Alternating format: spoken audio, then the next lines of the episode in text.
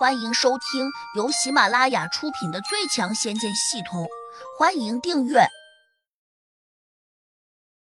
第六百一十八章：银狐捆仙绳。九尾妖狐这下也听明白了，他微微一笑，用讨好的口吻对鲁轩说：“鲁地仙，走，我们去喝酒。我让小雨和小云陪你一醉方休。”如此甚好。那我暂时在你这里叨扰几天。鲁轩心下得意，待在这地宫中，有好酒好菜，还有美女作伴，我急着出去做什么？这样一想，他便大摇大摆的跟着九尾妖狐走了出去。江哥很是沮丧，可能也没有想到鲁轩会这么狡诈，竟然把传送阵给毁了。如果真要耗费巨大的能量，才能开启一个传送阵法。那师傅无论如何也到不了这里。江格这样分析，也在情理之中。等到他二人走出了门之后，江格越发有些绝望，都快哭了。没想到鲁轩这货做事会如此狠了。师傅，你有搜寻宝镜，一定知道我被他们关在了这里，那你可得想办法来救我啊！哎，传送阵法已经毁坏了。恐怕你想来救我，也无法过来。这样念叨了几句，江格沮丧的闭上了眼睛，打算听天由命了。他身上绑着这根犀牛筋，早已经被鲁轩打造成了一件厉害的法宝，其上不时有光芒穿刺进江格的体内，令他无法挣扎。难道真的只能认命吗？我江格做鬼也不会放过你们！他痛的吼叫起来。到了这与世隔绝的地宫，你就算想做鬼，也得看我愿不愿成全。鲁轩轻蔑的哈哈大笑。江哥眼神一暗，越发有些绝望。他耷拉着脑袋，没有再挣扎，所有的希望仿佛在眨眼间化成了泡影。胡杨再怎么聪明，手上法宝再怎么多，也救不了你。哈哈哈！鲁轩继续大声的奚落，显得十分张狂。嘴里还在叫嚣，胡杨不是想救你吗？我会让他慢慢的体会，什么叫绝望。江哥抬起头，恼道：“你到底想做什么？”鲁轩拿出一个摄像机，嘿嘿的笑道：“我会一点一点的折磨你，同时记录下来，然后想办法传给胡杨，看他是不是能为你心痛死。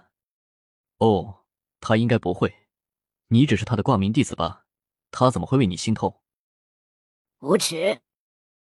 江格怒不可遏的叫了起来。鲁轩一巴掌抽在鲁轩的脸上，恶狠狠的叫道：“你最好给我恭敬点，否则我会让你生不如死。”江格睁着血红的眼睛，想和鲁轩拼命，但他稍微一挣扎，犀牛筋在身上就捆得越紧，渐渐的，他都快喘不过气来了。师傅，我们来世再见。江格慢慢的提举功力，想做最后的努力，只要还能运转一丝法力，他也要和鲁轩这个混蛋拼到底。哼，你想报体是吧？做梦！江哥，你如果再不老实，我就先挑断你的脚筋，扎断你的经脉。鲁轩拿出一把明晃晃的小刀。刺在江格的额头上，鲜血立刻流了出来。九尾妖狐似乎是看不过去了，赶紧劝道：“鲁地仙，这样做是不是过分了？”鲁轩转过头，阴冷着脸说：“这哪算什么过分？你不知道他那个师傅当初是怎么对我的？我差点没被他玩死。”九尾妖狐皱眉说：“他师傅真那么厉害吗？”会不会找到这里来？胡大姐，你是不是糊涂了？你这地宫与世隔绝，外面加持了一个法界，除了传送阵法，哪怕是这一方的土地菩萨，也无法穿过法界钻进来。鲁轩轻视道：“既然传送阵法能够进来，那他会不会自己做一个传送阵法？”九尾妖狐不安的问。鲁轩心里没来由的紧了下，但他马上又强打精神道。传送阵法不是那么好做的，在这凡间，必须要有黑晶石，而那种晶石，天上倒是很多，但在这下界却很难找到。就算他会做阵法，也是巧妇难为无米之炊。所以，胡大姐，你只管放心好了，他到不了这里。顿顿，他又指着江哥说：“胡大姐，你尽管放心，这里不是还有一个人质在吗？据我所知，胡杨那货倒是很重情义，只要他这徒弟在我们手上，他就不能把我们怎样。”九尾妖狐点点头，略略松了口气，说：“那就好，我们最好把这家伙绑紧一点。不过，你那根犀牛筋虽然结实，但却肯定挡不住仙气，不如用我这根捆仙绳吧。”说着，九尾妖狐取出一根看似普通的绳子，有点像树根，但却又很柔软。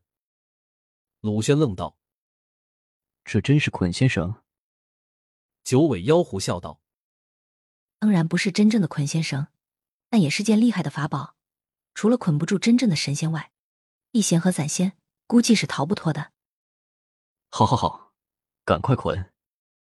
鲁轩大喜，又道：“有了这宝贝，江格这厮就更跑不掉了。”九尾妖狐点点头说：“我这根银狐捆仙绳还有一个厉害之处，它能随我的心意自己长出气针。”可以随时深深的扎进所捆之人的经脉中，还能听从我的指挥，把捆中之人瞬间转移出去。这么厉害，你赶紧试试，让我开开眼界。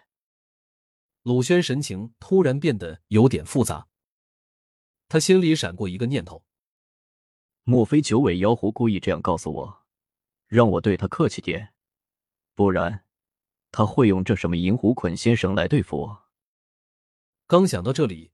鲁轩就见九尾妖狐上的绳子飞向了江阁，迅速把他五花大绑起来。这根绳子就像长了眼睛的灵蛇一般，缠向鲁轩时显得十分灵活。鲁地仙，把你那根犀牛筋收了吧。